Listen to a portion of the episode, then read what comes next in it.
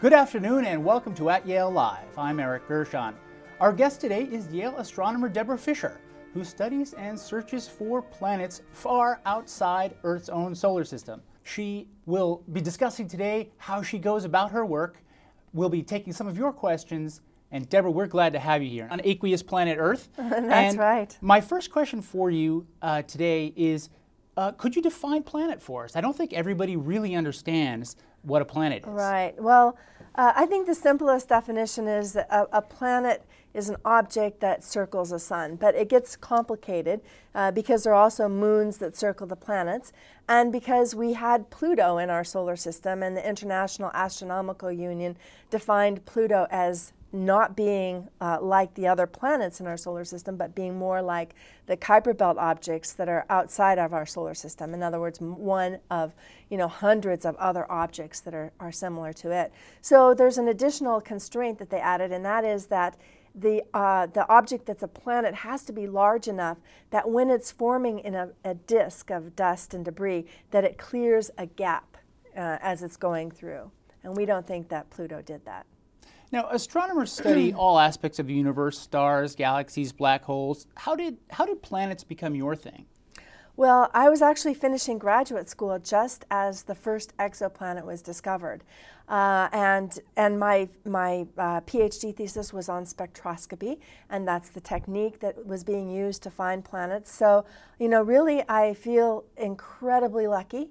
Uh, it was partly being in the right place at the right time you know, quite literally. So, you know, just luck. Uh, and uh, you use the term exoplanet, and if, right. correct me if I'm wrong, but that's a planet. That's almost any planet outside of our own solar that's system. That's right. Okay. Extra. It's short for a contraction of extrasolar planet, so outside the solar system. Gotcha. So, how are these planets that you study, these exoplanets, how are they different from the planets in Earth's solar system?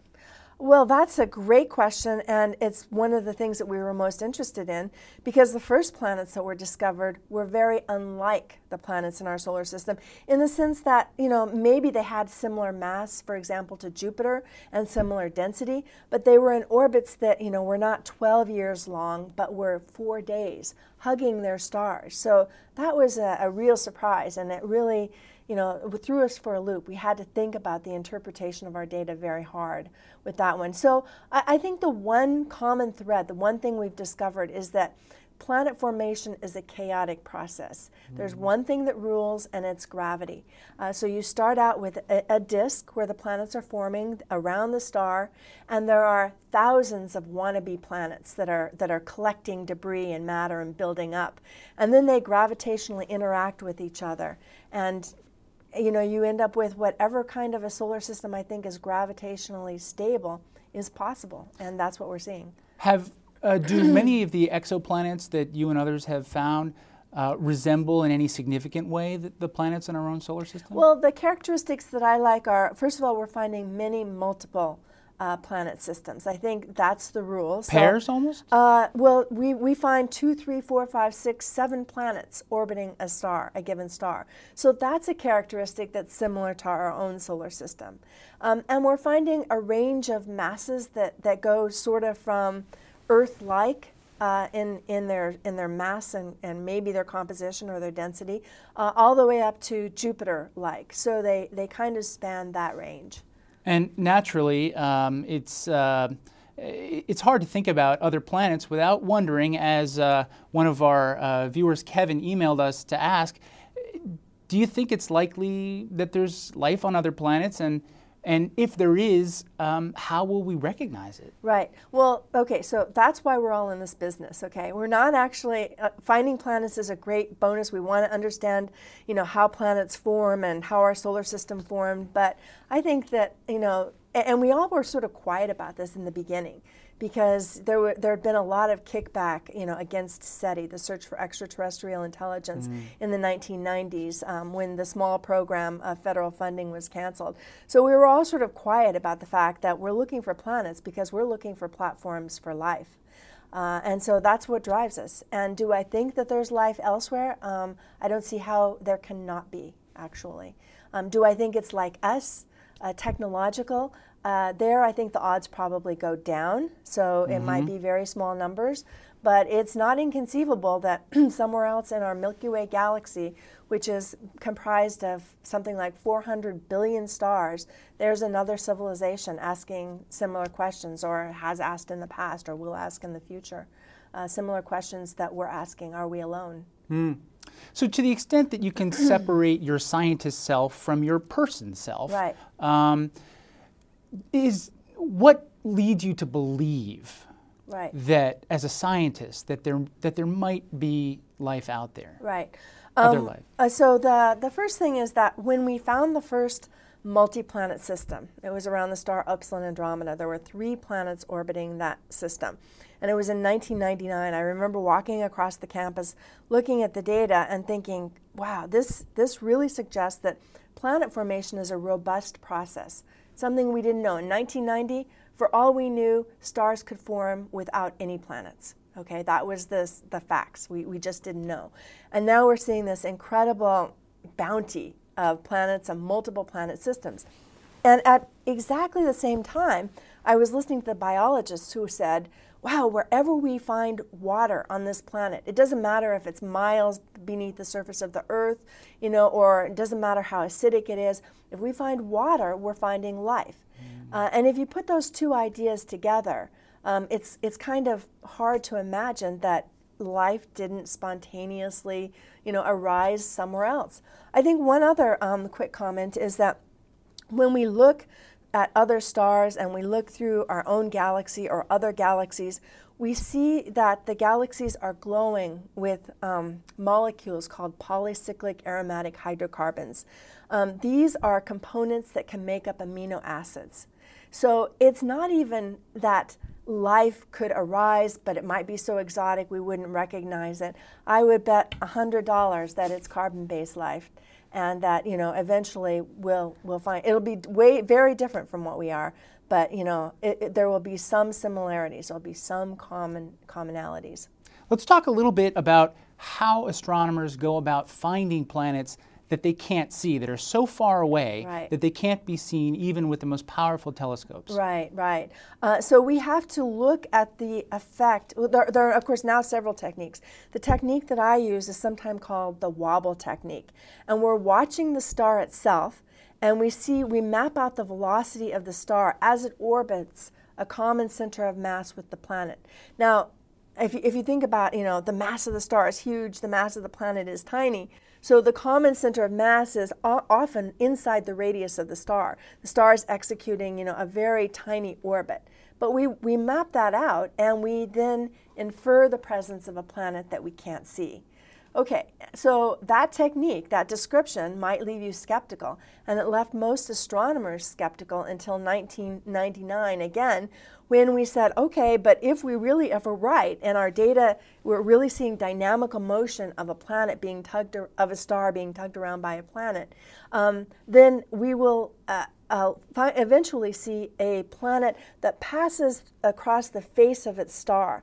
And when that happens, the starlight will dim just ever so mm-hmm. slightly. And we can tell you at exactly what time that will happen because we understand the orbit, the orbital parameters. And so we made a prediction uh, for every planet that we found if it's going to transit, and that was the, we didn't know the if, okay, because yeah. one, one orbital parameter was missing in our um, analysis. But if it did, you know, it would occur at exactly 9.35 p.m. And so we had our friends who were measuring brightnesses of stars. They would look at our target star and they'd look at four other stars. And sure enough, one night, you know, in, in late 1999, uh, one of the stars dimmed just at within 30 minutes of the predicted time. So it's a reproducible thing. That it's is very reproducible. Yeah. We have a question uh, from uh, the public, uh, David okay. from Carleton College, emailing us um, to ask a, ask you to elaborate a little bit and and and, and maybe suggest a well, let me just ask the question. Could David's question, could, could some irregularities right. in celestial orbits be due to small errors in the theory of general relativity instead of due to supposed planets. Right. Well, rather than the errors in the theory of general relativity, I would say that there are certainly going to be general relativistic effects that need to be accounted for in very precise orbit measurements. And so we've done this, for example, with Mercury in our own solar system. but we're very close to Mercury and we get an incredibly precise you know, measurement of its position. So we can measure that general relativistic perturbation of Mercury, and, but it's at such a tiny level that it's not yet important for uh, most of the other planetary systems that we're looking at. But sure, we're watching all the time what else could be going on in mm-hmm. the system. So, so you've hmm. got two techniques that you can kind of use one to verify the others. Exactly. Is the general idea. Exactly. So, when did this hunt for exoplanets really heat up? When did it get going? Yeah, you know, it's been going for probably a century. Oh. And most of the attempts to find planets were failures. In the 1950s, um, Otto Struve predicted that, you know, if you use the radial velocity technique, you should be able to get down to a high enough precision so that you could at least detect Jupiters that are close to their stars if they existed. And of course, astronomers thought that's ridiculous. Hot Jupiters are not going to be close to their stars. Um, but the idea was, was right, and people kept pushing and pushing. And you know, things really started to heat up, uh, as you put it, in you know the late 1980s uh, when Dave Latham at Harvard uh, discovered a brown dwarf orbiting its star, and then in 1995 when Michel Mayor and Didier Queloz, uh, Swiss astronomers, discovered uh, a planet like Jupiter orbiting a star that's very much like our sun. And then, as soon as that system was detected, there was like an aha moment where we said, oh, you know, we thought these planets would be in 10 year orbits. Who thought they'd be in four day orbits? And you start looking at the star differently. Instead of taking one or two observations per year, you have to take, you know, an observation every night to detect those close in systems. So we changed our strategy. Uh, we adapted once we found the first planet. Um, and suddenly, you know, they began to pour out so that now there are hundreds uh, with the Doppler technique and thousands from the Kepler mission. And if I'm not mistaken, uh, there's a plan, there's a program here that Yale participates in um, called Planet Hunters. Oh, right. Which which actually allows the public to participate in the discovery of planets. So right. could you tell us a little bit about that? Right. I'm so excited about this project. This is a project that we started with some colleagues at Oxford University. The people at Oxford had set up a whole series of citizen science projects like Galaxy Zoo. And, uh, and uh, one of the postdocs here, uh, Kevin Schawinski, kept asking me, can we do something with exoplanets? The public loves exoplanets. Mm. And I'd think about it and say, yeah, I just can't think of really how we can bring the public in uh, until I saw the Kepler data, okay, from the, the NASA Kepler mission, which is measuring the brightness of 150,000 stars and looking for tiny little transits as the stars go in front of the, as the planets go in front of the stars. So we, we put together a website, planethunters.org, which serves up the Kepler light curves and has the public look at the data and say, first of all, does the star look reg? You know, is it fairly constant in its brightness, or is it? Let, let me interrupt yeah. you just briefly. So, are when you say you have the public look at the data, are they looking right. at numbers or are they looking at visuals? They're looking at a graph. Okay. And we were really worried about showing people a graph, right? That you know and I tested on some high school students and friends, and we, but we made it, I think, visually appealing. And anyway, the proof is that we now have over 170,000 users. Um, they have collectively put in an amount of time assessing Kepler light curves that is mind boggling. Um, just as background, when I ask people on the Kepler team, they say, Oh, I look at the light curves all the time. That's really the way to go. Yes, we have computer algorithms, but I spend so much time. And I say, Okay, add up the amount of time that you think you've spent over the last three years and make it a run a cumulative total. So 24/7 you do nothing but look at light curves. What do you think it adds up to? And they'll, you know, calculate. I bet it's 3 months or I bet it's 4 months. Well, the 170,000 Planet Hunter users have 24 7, okay, put in um, a, uh, uh, uh, a, a, cumulative total of more than 300 years. 300 man years looking at light curves. And these people are all over the world. All over the world. All over the world. Have their contributions led to the discovery of new planets? They absolutely have. Um, of course, they've detected most of the planets that the Kepler algorithms are finding. Kepler has computer algorithms that search through the data because the amount of data is just overwhelming. It's hu- it's just incredible. Um, but they've also we we've published now four papers, and the first discoverers um, in the public for those systems are co authors on the paper. Uh, and these discoveries have helped the Kepler team because the Kepler team says, wait, why would we have missed that? Right? And they go back and they, and they tune up their algorithms, their computer algorithms, so that their algorithms are more efficient. And again, these are these are primarily lay people, perhaps lay people with, I mean, surely with a strong interest in astronomy, but these are not professionally trained astronomers for the most part. Right, um, and and you know, I would say even a lot of people aren't sure what they're looking at, yeah. but they're still finding things. And what has developed on the site that's the most useful thing of all is, is a sort of a cadre of super users who are actually incredibly good amateur astronomers. And they're very generous with their time and they're bringing the, the newbies along and, you know, helping and, and putting together collections and, you know, and really making the site quite powerful. So how do professional um, astronomers make use of this, the contributions of the of the we, lay astronomers. We can hardly keep up with them, uh, and so we've developed a, a, second layer to the site. Um, the uh, you know the users we now have a, an extraction algorithm which which decides which votes are the, the votes of the public are actually weighted. Um, and the way that we do this is we actually drop in fake transits. We know exactly what the depth and the orbital period is. And as people recover those, then we get an assessment of you know, how complete their analysis is for, for different ranges of planets. Um, so in any case, what we're doing is extracting them the public's best guesses for transits, and we're moving them to a site which we call Second Look and we give our 3,000 most dedicated Planet Hunter users access to Second Look. Mm. So they then do a double uh, check, sieving through all of that data, and then it comes out, and, and, we then, the professional astronomers, are spending time looking at the light curves, going to the Keck Observatory and collecting more data to follow up, um, and you know, analyzing the stars, all sorts of things, and, and writing up the papers. Let me take another question uh, from, from the public. Mike emails us to ask, and this is getting back to the topic about life, the potential for life on other planets. Right. If there is life on other planets, should we try to make contact with it? And that isn't really an astronomical question. No, no, no. It's a it's a, it's a philosophical. Yeah. yeah. exactly. Um, I, I think unfortunately we don't have much choice. Um, if there's life, imagine like there, that there was another civilization on a nearby star.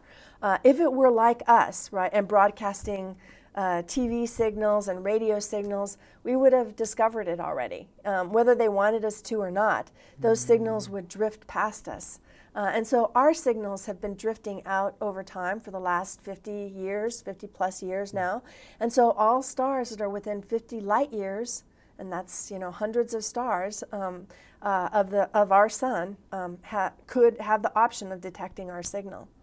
Uh, hmm. so, so we might not have a choice. And what we're really looking for, uh, I think, when, when we think about technological uh, life, technological civilizations, are serendipitous discoveries um, eventually we'll want to harness the energy from the sun. So we might build something called a Dyson sphere that essentially encompasses the sun as a sort of a grid, collects power, and then channels it back to our, our planet. Um, if you do that, then it could affect the spectrum of the sun. It might change the color of the sun in some way for another observer. So we're looking all the time in our data for something that just doesn't seem right. Mm. Yeah. Pluto. Yeah. planet or not planet? And what did you make of, of Pluto's demotion as uh, from the status of planet within our own solar system? Yeah, I, I see it as science in action. This is the way science goes. Um, we build a theory that describe, you know, and also, right, our whole convention for naming a planet. Pluto doesn't care if we call it a planet or an outer course, solar system object, but we care because it helps to define our understanding of what a planet is. And so I think uh, from from that uh, from that aspect, I think it was pretty brave of the International Astronomical Union to go up against all those kindergartners and say Pluto is not a planet. Um, there was a lot of kickback, but you know it was it was the right thing to do. Pluto doesn't look like the other planets in our solar system. Um, let me ask you um, about sort of how close the nearest exoplanets are. Right. Are, are, are any of the planets outside of our solar system places that humans conceivably could travel to? Right, good question. Okay, so first of all, the first thing to make clear is that I said before our galaxy right, is this enormous disk that has you know uh, 400 billion stars and then globular clusters uh, sort of in a spherical distribution around it. But all of the planets that we are finding, that the Kepler mission is finding, they're all in a tiny little bubble around the sun, okay, that's inside of the Milky Way galaxy. So we're not looking uh, are detecting planets in other galaxies, right? Those are completely virgin, that's virgin territory. Wow. So we're just talking about a little, our little tiny neighborhood. Uh, and yet we're finding all of these planets. Um, so sorry, what was your question? well, so the, the question was: Are there are there exoplanets yeah. that uh, human beings conceivably oh, that we can travel, travel to. Okay, yeah. so I think the closest star where we that we know has planets is about 15 light years away. Okay. Um, we're looking very hard at the Alpha Centauri system right now, which you can see from the southern hemisphere. It's four light years away. Okay, will we go there? That's actually hard for me to imagine unless physics changes, unless, you know, uh, it, it, it would just require an incredible personal commitment to travel for 40 or 100 years, mm-hmm. right? And have future, your future generations be committing them to space travel. But what we will do is we will start as, as technology advances I, I imagine that we will be sending little bots you know and the perfect model is your cell phone. You, set, you accelerate your cell phone to 10% the speed of light. It gets to the alpha centauri system in 40 years. It takes pictures opens up right takes pictures and it phones home sends the signals back. Uh, and, and the travel time for, um, for that radio signal is the speed of light so it's only four years to get back uh, so that kind of thing, I think, will start happening. That is something to think about. Yeah. Deborah, thank you so much for uh, joining us today. I can't believe the time has flown by, My but pleasure, it has. Yeah. Um, it's been great fun, and we'll hope to talk to you again. Sure. Thanks to all of you very much for watching at Yale Live with Deborah Fischer, Professor of Astronomy at Yale University. Thanks very much. Join us again at the end of the summer. All right. Thanks. It was fun.